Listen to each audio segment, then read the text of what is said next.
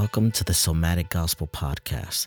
In this show, we explore the powerful intersection of faith and personal growth. Our focus is on helping listeners achieve greater awareness, healing, and transformation through the blending of somatic experiencing, polyvagal theory, psychology, neurology, nervous system healing, and emotional intelligence in relation to the gospel. We believe that by bringing these diverse approaches together, we can offer a unique and powerful way to support the global body of Christ in its journey towards greater health and wholeness. Join us as we delve into the deepest questions of faith and explore the many ways in which we can all grow and evolve as individuals and as a community. So let's get started. Alrighty, here we are. The Somatic Gospel Podcast. I'm with my best buddy, Nate and uh, we're here to talk about how the gospel of Jesus Christ isn't only something about the end where Jesus makes everything perfect and new and it's all bubbly and sweet and nice, but how the gospel now in the present moment is a healing balm, a healing medicine for those of us who are journeying from pain and trauma and the sense of loss in certain eras of our life, the gospel meets us in the middle and the intersection of our pain and brings healing and wholeness to us in the person of Jesus by the Spirit in grace. And there's ways to embody that way of being. And so uh, most of these conversations are going to be about the practical, incarnational, embodied, visceral, experiential reality of the gospel, when it hits our body, the somatics regulates our nervous system, rewires our neurology, and all that really fun stuff that the church doesn't really speak about. We love them, but we know that they don't really talk about that. So yeah. we're kind of just flowing today. So um if you want to kick it off with some thoughts, I have some things to go through. Maybe you'll create an opening for some flow to come through. Yeah. I, I think one of the things I wanted to chat about, just because it came up in our conversation this morning, was about how we both, you know, hit our hit our some walls yesterday as we we did this first call together where we're actually recording, and then we both came together this morning. We're like, what happened? We had a we had a day where we were in our yuckies, like you know. And I brought up the the possibility of it being some sort of spiritual attack or you know which i don't give a lot of credit to because we our framework that we come from is being manifested sons of god which means we sit in heavenly places with authority with power.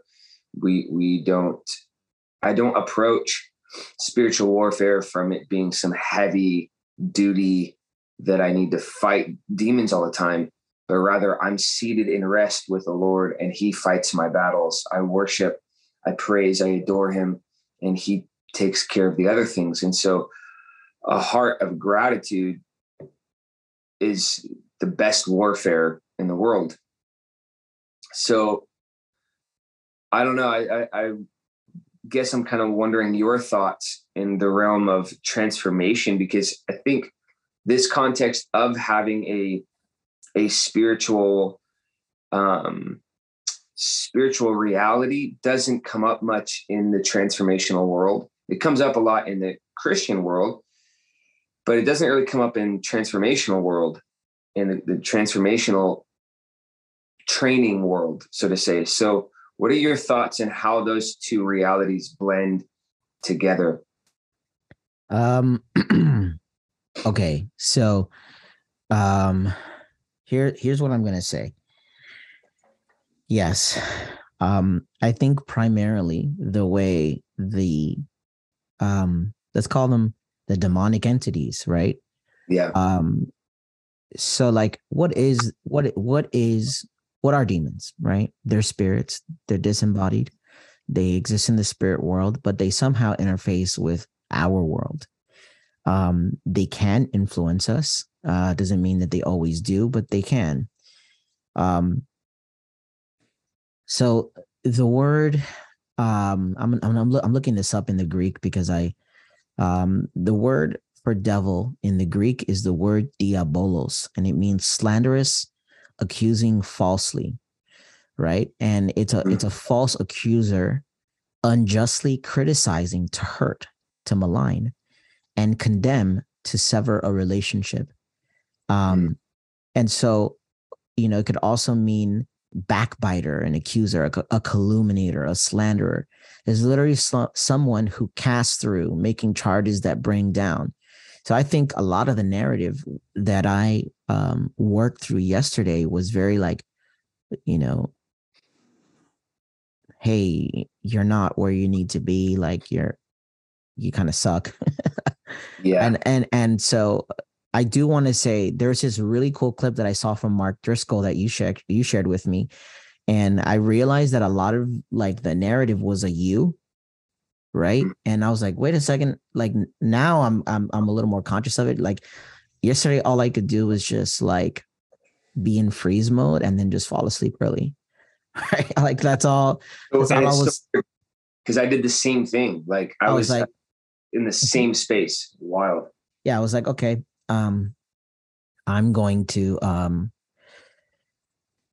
I'm gonna like sit with this, and uh, I'm not gonna like try to do whatever, but it's interesting. Um, that's what these spirits do is is they cause you to slander yourself as if it's your own voice mm-hmm. and it's not.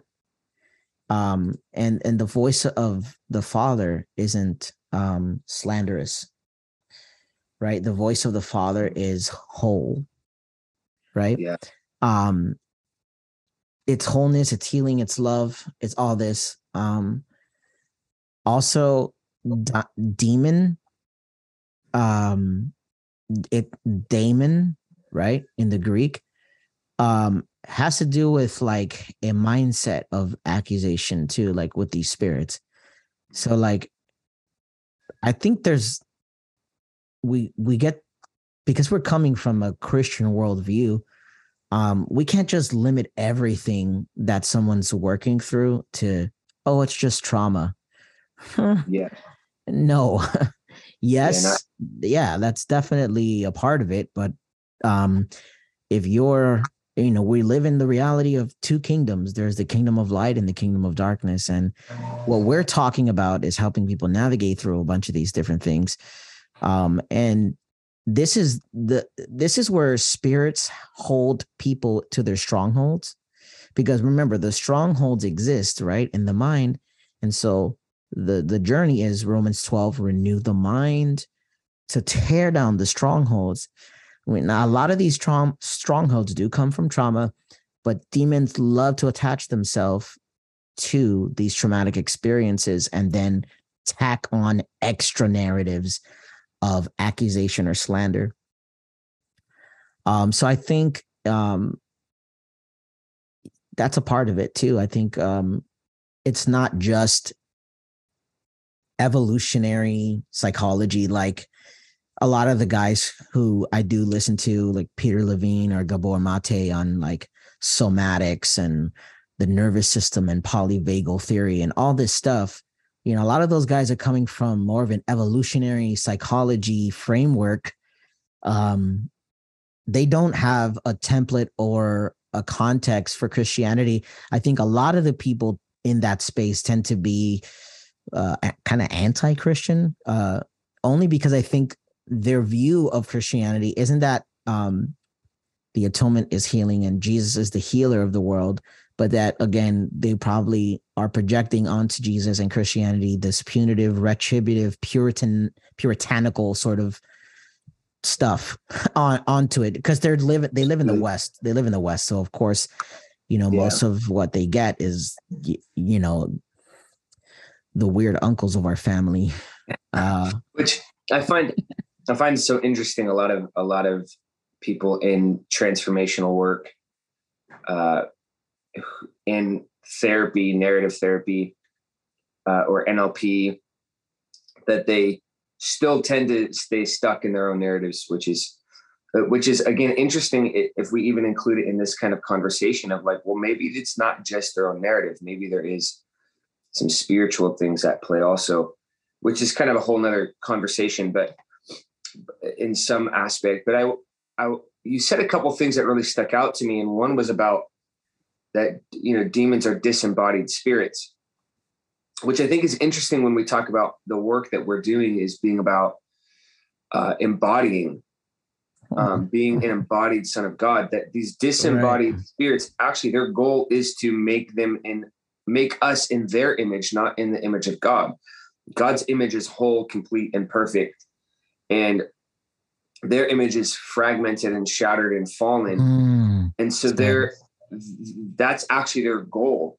And that through accusation, I think accusation is one of the the the, the the, the most dangerous tools that we can use as a human being because it it really is a declaration of war and i know man i catch myself having automatic accusations and assumptions really i'd say more automatic assumptions but i would say accusation is when we when we believe those assumptions to the point that we're convinced of them without actually having understanding or asking questions and so we live as though our assumptions are true. And that becomes a way of accusation, which would be the way of, of the devil. And hmm. I, I think the way they do that and the way that the spirit realm wants to influence us is to fragment our own consciousness through like what you were saying with the use. You you've done this. Look at what you're doing. Look at how you're not good enough. Look at how da da da da da. Look at how you you you you you. And it all turns inward which is why grounding can be so powerful when we're experiencing even maybe some sort of spiritual attack or whatever.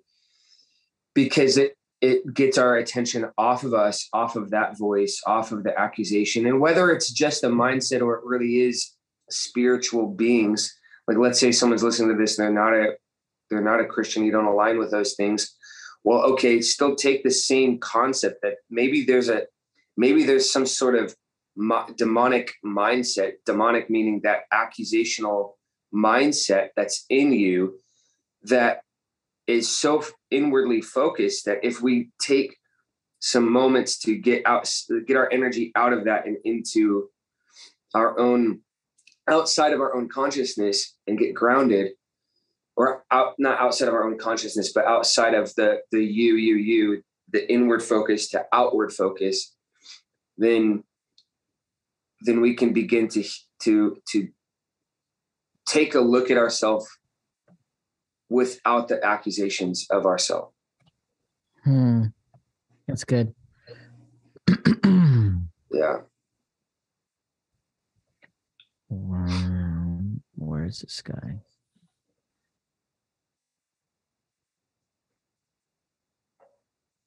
Yeah. Hmm. Yeah, I I find I still find it really interesting about how you said they're disembodied spirits. Well, they want to embody something, right? They want to they embody do.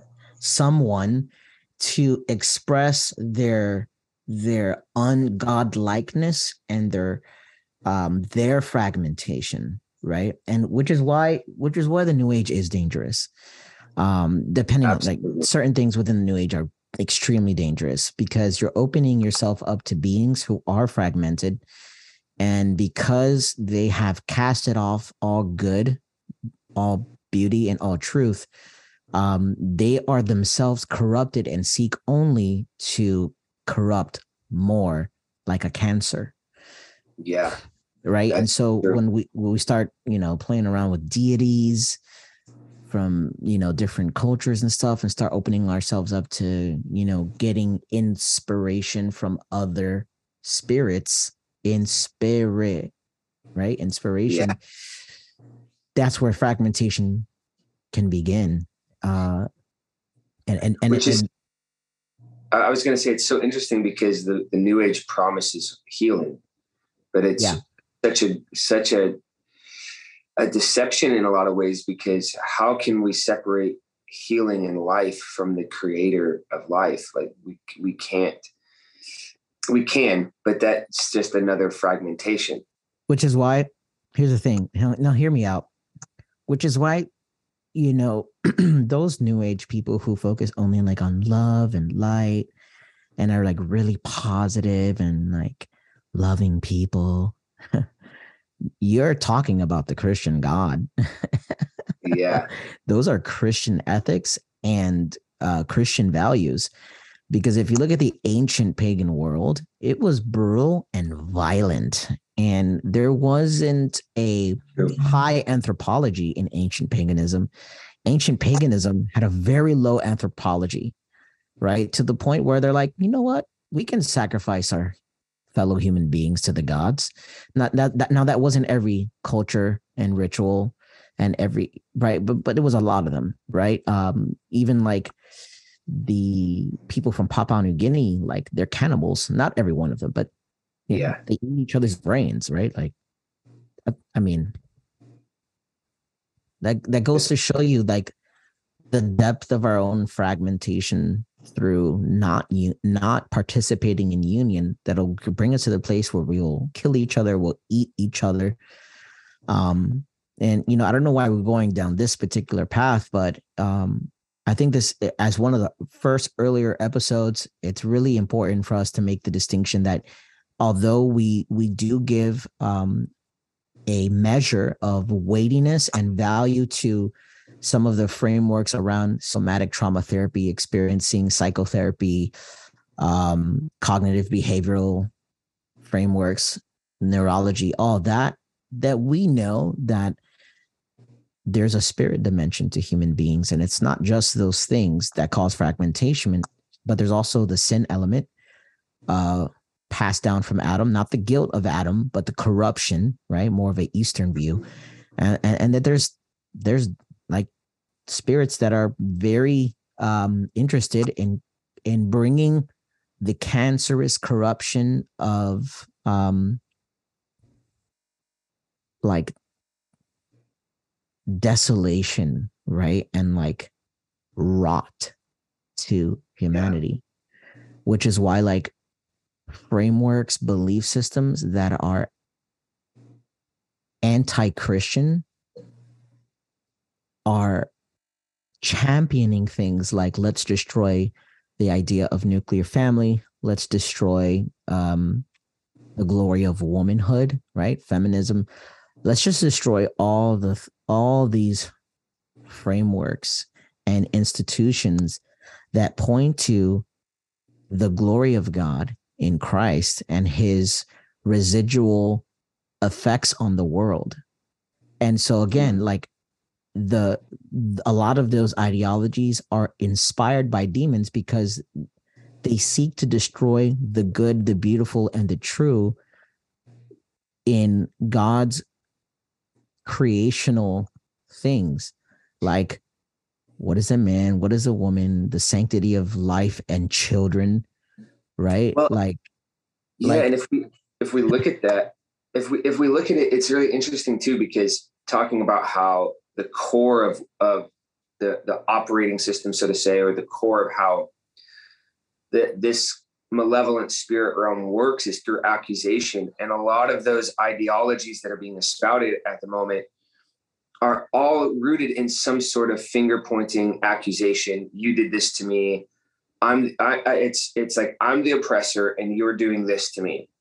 But whether it's women, um, minorities, whoever it might be there's there is an underlying narrative of accusation mm. and if we can see that we can see that that's actually not partnering with life no matter how much people want to say that this is life it's not life because it's such an accusatory mindset and accusation is at the heart of murder like we, nobody murders just i shouldn't say nobody maybe there's people that are fragmented enough that they they murder just out of some twisted kind of pleasure, but that's a different way of fragmentation than what I'm talking about. A lot of it's rooted in an accusation. Let's just look at uh, Cain and Abel. You know, he he was angry and was essentially accusing him in some form of another of he felt robbed. He had a narrative of of how he was better than him, and so he accused him of of things that weren't true by his own narrative and murders him. And that it's it's such a dangerous road to go down to open ourselves up to any kind of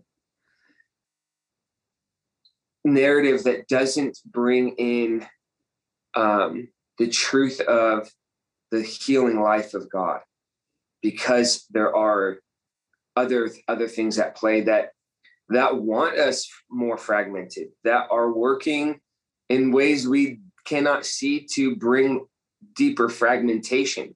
Which I think, even if we look at America, I mean, look at how fragmented America is. It's pretty fa- fragmented right now, in a, in a lot of ways, broken and separated and disjointed. And you've got people who hate America, you got people who love America, you got people who are in the middle, in in all kinds of things, and not just America, but the world at large, but definitely I think we see it more in America right now. And um, I think we it's vital for us to come back to um, the acknowledgement of Christ in our in our world right now in America. Well, absolutely, absolutely. Um, I'm a I'm a huge fan of European era Christianity. Um, if you look at the the beautiful cathedrals and art and music and cultural influence of Christianity on the world, especially more in the European side of the world, I mean, some of these cathedrals look like oh, they're beautiful creations of AI art, right? Like it was a human mind or human minds that did that. And it was an era of like Jesus is so worthy and so lofty and glorious that we're going to create art that reflects the beauty of who he is. And that's what I really love about European Christianity. Um, look, I get it. There's there's a sullied past with it, especially with the Catholic stuff. But um, I do love that about what it is. And then you know we come here to the West, where you know when Christianity starts moving westward there's a loss of a lot of that um, beautification of the world because of Christ's incarnation. Yeah. There's a loss of that, especially because the type of Christianity that emerges in the new world is more Calvinistic and puritanical and anti Rome. so anything that resembles it it's like no we're just we're we're just not doing that. And so like i think that's a also a part of the problem is um there's just other podcasts that i've listened to. I think i've shown it to you um lord of spirits with the orthodox priest stephen damick and the other guy um and he talks about a need to re-enchant christianity. It's not enchanting in the west like westernized christianity it's not enchanting it's just it, just feels like a like a moral you know like it feels like a courtroom. Whereas yeah. if even if you if you walk into an orthodox church if you listen to the service if you really start immersing yourself in what the orthodox call the phronema it's a greek word it's like framework mindset of the of the eastern orthodox church is it, it it's almost like this enchanting lord of the rings like mystical world of incredible beauty and cosmic implications of what Christ has done. And I think like that's also some of the things that people want here in in the West. Like the reason why people are moving to to like more new agey kind of weird fringy stuff is because there's a level of mystery and enchantment that westernized Christianity doesn't offer people. Um, and and then they're susceptible to demons, right? And so like I feel yeah. I feel like there yeah. there is a chance here to um reintegrate our ancient Christian mystical roots in with some of the the the modern language of what we've been talking about, what this whole thing is about. Um, and so. So that people aren't subject to demons, but but holy angels. Yeah, right? and and and, and like you know the the creatures from heaven and the the clouds of witnesses and the old saints you know and all that yeah. i think i think one of the one of the things to consider too when it comes to artwork is the how art actually plays into our own framework and how it plays into how we see the world i remember i would go and meditate at this uh, when i lived in illinois for for a season there was a Franciscan church there, and I would go into the cathedrals. Incredible, incredible beauty, incredible artwork, man. With the art that they had on the ceiling, and they had this replica of the Ark of the Covenant with Jesus hanging over the Ark of the Covenant. Oh. And I would go in there, and there hardly be anybody in there in the cathedral. They also had a have a museum of, Saint Francis beneath the cathedral, and so I would go in there and just be still, just be quiet with the Lord. And it was so beauty beautiful to experience that that level of art and what my um what the the director of the cathedral talked about the director of the whole facility this is like a retreat center and stuff too is that um he said how art is this mirror that we have. It's a it's a mirror that we design it, we create this artwork as a human, and then we behold the art and it actually creates us back. And so art can become this actual feedback loop that helps to heal us and and heal the the fragmentation of our soul. And I think there that there's something that Christianity offers in the realm of art that no other sphere of influence does.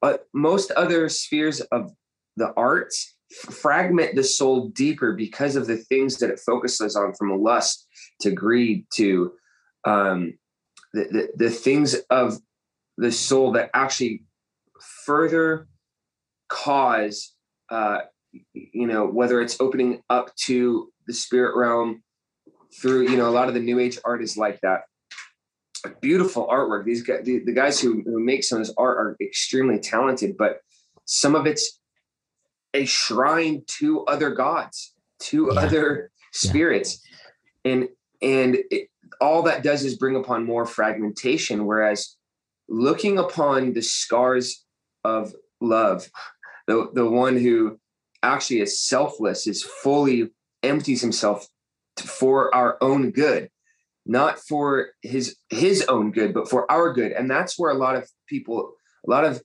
our brothers and sisters in the west uh, in in a way get it they have said there's such a misconception around the cross being how god needed something satisfied. God needed us to worship him. God needed us like god's this needy narcissist and mm. not a, an other giving being of love who is self-emptying and who who comes to actually heal our own fragmentation by joining himself to our fragmentation and healing it from the inside out you know oh.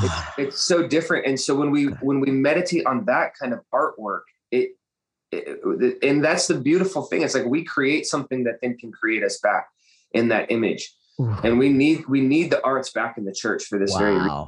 we do Dude, that is so powerful that is so yeah. powerful as you're talking about that, I am thinking about so there is this um last year, was it? Yeah, last year my wife and I were exploring orthodoxy and then we decided to switch over to Presbyterianism, which we're no longer doing for for many reasons. But um we're we're definitely going to actually be going back to or, or orthodoxy and probably immersing ourselves fully into it. Um, Oh, that's amazing. But there is this amazing uh, Sunday called Epiphany Sunday or something, right? And Epiphany Sunday is uh, uh it's celebrating the baptism of Christ, mm. and there's an icon of it, right? And the idea is that in Jesus's baptism, he divinizes the cosmos through entering the waters and he like sanctifies creation through entering the waters and, wow. and the idea is that like because he entered the waters now everyone else who enters the waters in his name enters into that sanctification it's just, just like man, what a beautiful concept. But like yeah. they ground this in like early father theology. There's a whole icon for it. And so the priest has like this is where you get your holy water for the year, right? And like he blesses the waters and it, it, it's this like reenactment of the of how Christ blessed the waters with his immersing himself into creation, right? In the waters. And like he goes throughout the whole um church building, kind of doing like a like a cool ritual of like splashing holy water everywhere and reciting prayers. Wow. And, and, and it's like, oh, you know, where's that in the Bible? Uh, that's I get it. I, I, totally understand if you're Protestant or if you're coming from like a very materialist sort of um, evangelical American evangelicalism. That's like super weird. It looks like witchcraft or whatever. But um, there's actually something called priestcraft in the, you know, not that we need a priest, but we have a high priest, Jesus. Yeah. And, so like, I bring that up because like we have the same and and again so why i feel like why are those experiences necessary? Why are they important? Because they give us a they give us something to see. So we're so that we can um integrate the concept even further where we have a visual to where we're creating neural pathways and networks around the whole theological framework excuse me of the visual. Mm-hmm. Something you can see, something you can you can you know drink a little bit of it, you know, bless your home with it, the holy water, the incense, something you could smell, something you hear as they're singing in Greek or reciting prayers in Greek about Christ's and what he does. Like it's really an immersive experience going through and watching that. And what happens if you do it often is that there is this union with the experience and all of these reference points for it. And so we live in a world of symbology, dog. like, yeah, everything's a symbol for Christ. And we need that. We need to recover the beauty of the symbols of the world that point to Jesus. All trees point to Jesus as the tree of life. All water points to Jesus as the water of life. All bread points to Jesus as the bread of life. All light that comes from stars and suns and the moon reflecting that light points to Jesus as the light of the world. Yeah. Right. All dirt and ground points to Jesus entering human flesh. God made Adam's humanity essentially from the ground and then breathed into into them the breath of life. And so God basically in he clothes himself with the dirt that he made humans from. Right? Yeah. All the did you know that all the elements in the periodic table can be found in the human body? I did not know that. Those wow. are all elements that you find deep within the earth. Wow. Again, another thing that doesn't technically prove in a scientific way that God did indeed make us from the ground, but it's an interesting thing that points to, huh, what if there's something to, you know, the Bible when it says that God made yeah. us from yeah. the ground and breathed into us his breath, right? Like, oh, yeah. Um, and, and, and uh, I'm a little bit sad that we didn't give ourselves more time to explore it in a deeper way and see the beauty behind it. But there is so much wonderful symbology there. Uh, another guy I really like listening to, um, and I think I don't think I've shared his stuff with you, but he has Jordan Peterson a lot on his podcast. His name is Jonathan Pageau, and he has a podcast called The Symbolic World.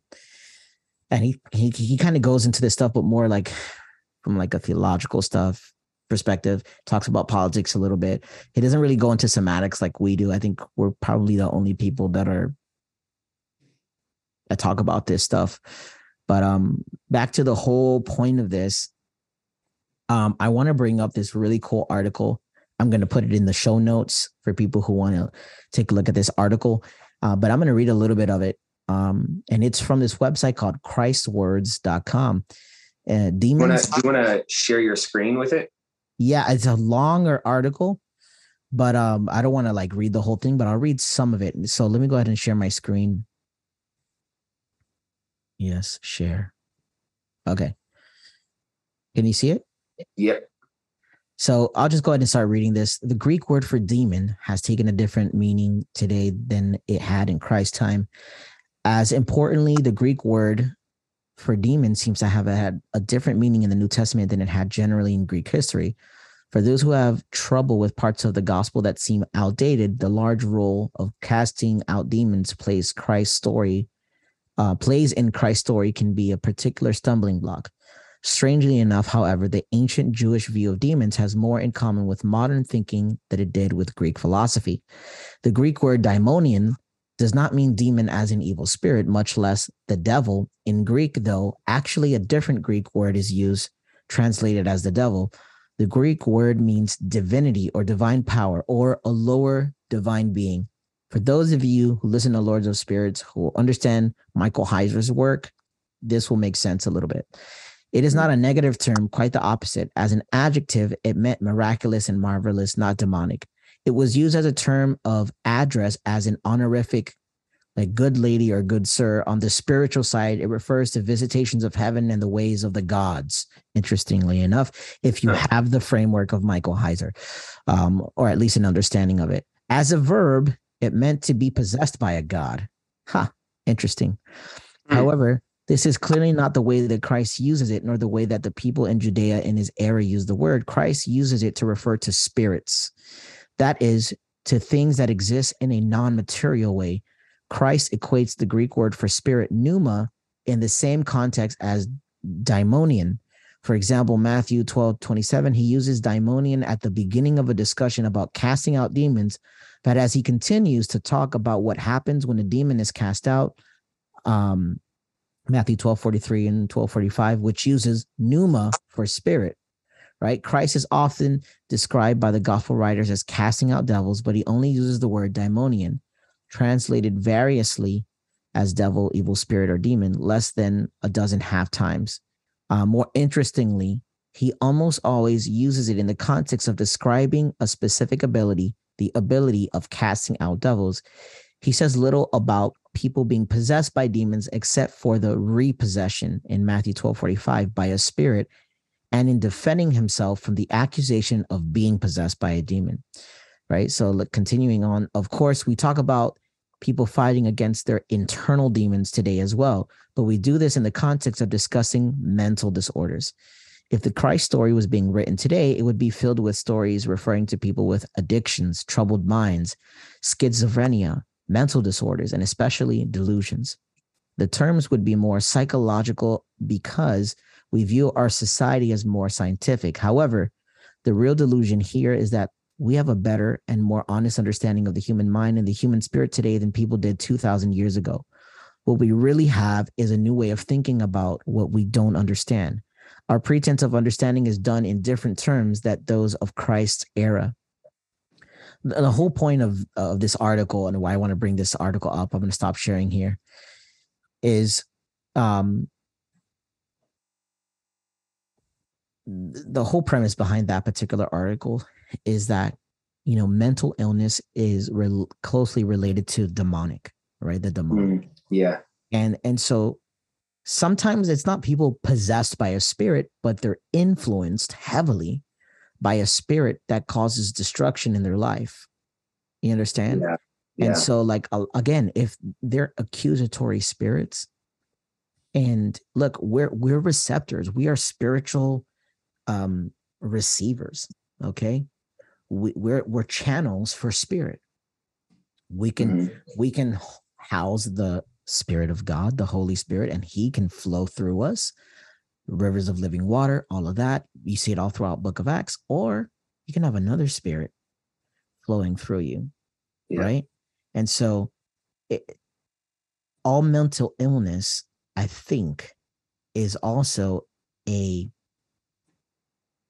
possibly a complex union or um, part of or combination of possible demonic influence, genuine trauma, and trauma responses that exist within the person, and and like injury to their soul and their body and their brain via that.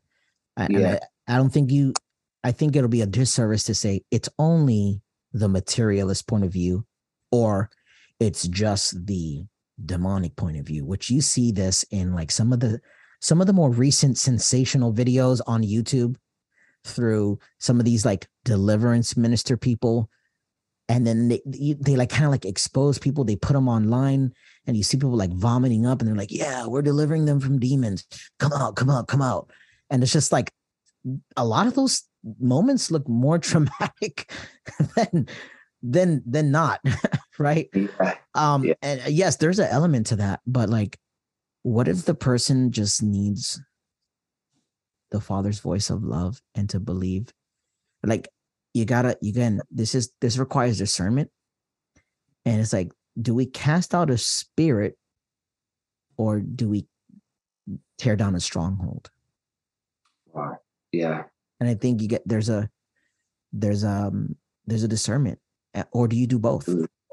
right? absolutely yeah. is, is it both is it do we tear down strongholds via renewing the mind and grounding someone in gospel centrality christ centeredness where it's not, oh, I'm going to be introspective and navel gazing in my journey of transformation and healing, but that I'm always continually, constantly looking towards the healing power of Christ. You know what I mean? My mm-hmm. union with him, his indwelling of me, and then what the Bible just de- declares about what is true about me and true for me because of Christ. Um, yeah. Yeah, I, I think I think that one of the fragmentations that we experience as a human race, one of the brutal, brutal things we experience is our our own pride. And I I think that any any human being who steps into a ministry platform where God's power begins to flow is is tempted at some point with pride and I'm going here mm-hmm. because I think what I what I've experienced at times is that people they want to feel the power of God and they want to experience that and they want to be like the guy, the minister. Yeah. Which look, I've I've been there. Like I'm I'm not any better than that. you know, I'm not I'm not saying I haven't fallen into that way of being. But that's a dangerous place to be in because we're talking about human beings who are fragmented trying to heal other human beings who are fragmented with a possibly fragmented way of looking at things so uh specifically around deliverance i think it's a i don't want to say it's it's not a thing. I I know it's a thing. I've gone through some deliverance myself. But without tearing down the stronghold and without actually discipling people in love and and bringing them into their identity those same spirits can influence them right back into whatever they got into and it'll be worse because now they're going to be there there'll be a heap of condemnation on them for for not like staying the course or walking the path or doing doing anything that in their own mind if their mind isn't renewed that they should be doing. It'll oftentimes lead to to shitting on themselves. And so it can then become worse problem. And i i personally believe the approach of tearing down a stronghold and which essentially what and if you're not familiar with the Christian faith, what that means, or even if you are in the Christian faith but you're not sure what that means, it's a stronghold was a a place where an army would run into that was practically impenetrable by their by the enemy. And so it's in the in our mind, it's you know maybe it's neural pathways that we've we've run that thought so so so so so much that it's really difficult to get off of that pathway and into a new one. It's the place that we we retreat to in our own mind. It's the survival techniques that we retreat to where we become impenetrable with love. That those need to actually be broken down and infiltrated with love, which is why love is the more excellent way. It's better than healing the sick, raising the dead, casting out devils, moving mountains, whatever. We could operate in all the power in the world, but if we don't love people, we have no power to actually penetrate the places in their mind and in their soul that are so fragmented that that they stay stuck in those places. And uh, they they stay stuck in those narrow pathways, repeating the same story over and over and over and over again. And it's really not until those stories get interrupted with love that people will really begin to heal. And so just casting out a devil is okay, cool, or a spirit or the influence of that spirit, however we want to look at it there. Yeah, it may it may work, but if if what happens after that? You know, what's what's the process after that? This is why why identity really i don't even like using the word identity because i do believe that words are so powerful that i i, I prefer using the word image that why us understanding our image that we're image bearers that we carry the very image of god uh that it's so important for us to really grasp that and begin to have new experiences around that reality. It, it says in second corinthians one of my favorite passages it says behold all things have become new and that mm-hmm. word behold means to experience or have an interview with and this is where like the mirror shift that we're doing is so powerful because how oftentimes do we not have an interview with the new us that we have in christ and we're a new man we've been made brand new, regenerated. And how often do we have an experience with that guy? Most of us stay stuck in the experience of the old man. And, and our reference point for our own existence is all in the past and not Christ. So leading people unto that reality is way more important, in my opinion, than just casting out a devil. They may need that. It it's a great tool to have in my tool belt when somebody is maybe stuck in a pattern that that seems very difficult maybe some of the influence of some spirit we need to tell that thing to go and and all of that stuff. Tell it to get out leave it leave the person alone through through that authority but but then discipling them and training them to think differently is so important. Absolutely. Um for example look uh, i forget who it was uh probably Hippolytus or something like that. It's like, look, if you heal somebody um, and you make them well, are you also going to ask them to give up the things that made them ill in the first place? Mm. Um, and so, like, deliverance isn't just this like sensational, you know, magic pill. Boom, the demon's out of you. No, it, it again, if I'm the context for the content of of demonic um, expression, whether in myself or around me, then I'm welcoming it all into my experience, right? And and this yeah. is where this is where I want to bring it back to the Bible and, and kind of connect a few um, interesting ideas that are opening up through this. Jesus says in Matthew 12 43, when a when an unclean spirit comes out of a man, it passes through arid places seeking rest and does not find it.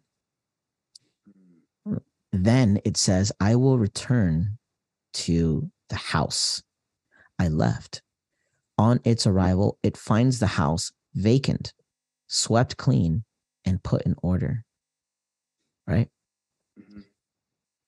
He's speaking of the human as the house. Well, that's interesting because Paul says that we're a house for the spirit, we're a dwelling place, a temple of the holy, the yeah. sacred, the sacred spirit, not just any spirit, the sacred spirit of all creation. He said, uh, 1245, then it goes and it brings with it seven other spirits, pneumata, more wicked than itself, and they go in and then dwell there. And the final um, state of that man is worse than the first. Now, and then he says, so will it be with this twisted generation, Ponera. Now, you know what's really interesting about this whole concept of demons and, you know, it, it you cast something out, but then if it finds the house swept up and clean and essentially vacant, then it brings with it more, right? Now, when, when you look at this is really cool video I saw this morning of how neurons connect to each other and they look like sticks with these like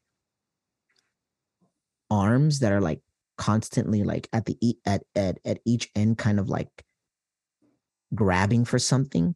And then you see like these neurons connecting like moving towards each other and then they'll connect and then they'll like bind. Like and think oh. of the binding like you ever seen avatar the the blue uh, people? uh, yeah. And you know how they have that little thing in the back of their head and they're like like, yeah, yeah. and like they've like become one and they fuse well that's yeah. like the same idea like they neurologically connect and intermingle well that's how neurons work right so wow. if if i cast out a stronghold but then i don't replace it with the truth of christ of who i am of as an image bearer and my identity in him all that yeah. And when when there's an opportunity for that lie to um enter my brain and my mind and my whole thing again, it'll start making new neural connections.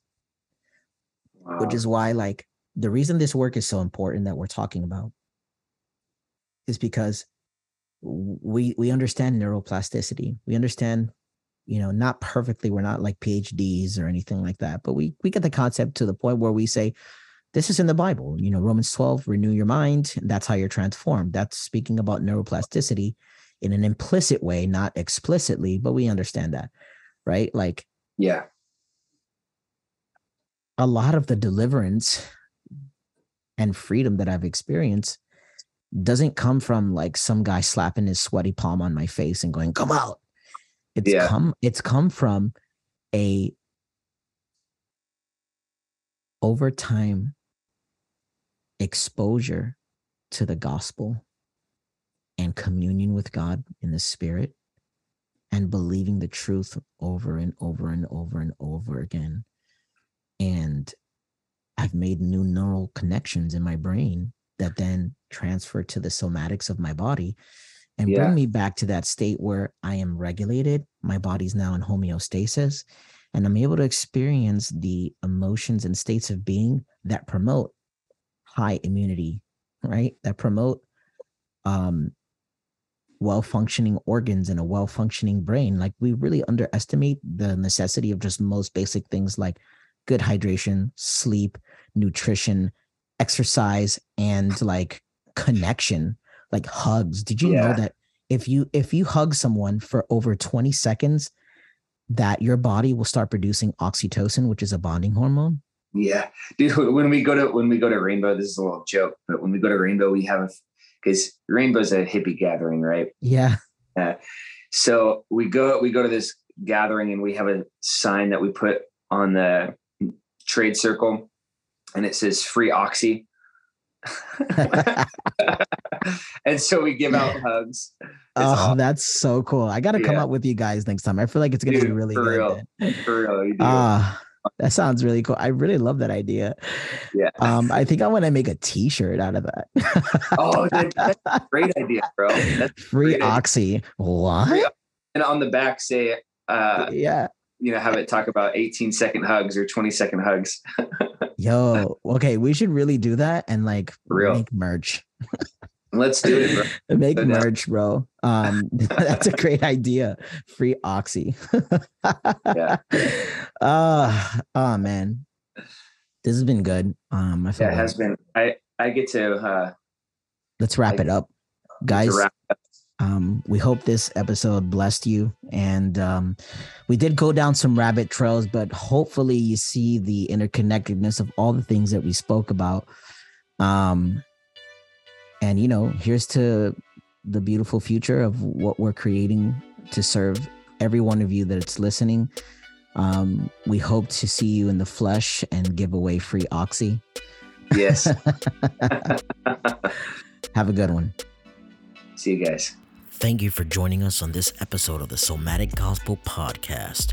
We hope that you found the conversation valuable and that you feel inspired to continue your own journey towards greater awareness, healing, and transformation. Remember, you don't have to navigate this path alone, so we're here to support you every step of the way. So be sure to tune in to our next episode where we're going to explore the transformative power of anger. Until then, May you be blessed in your own unique journey towards wholeness, and may you continue to be a blessing to those around you. Peace out.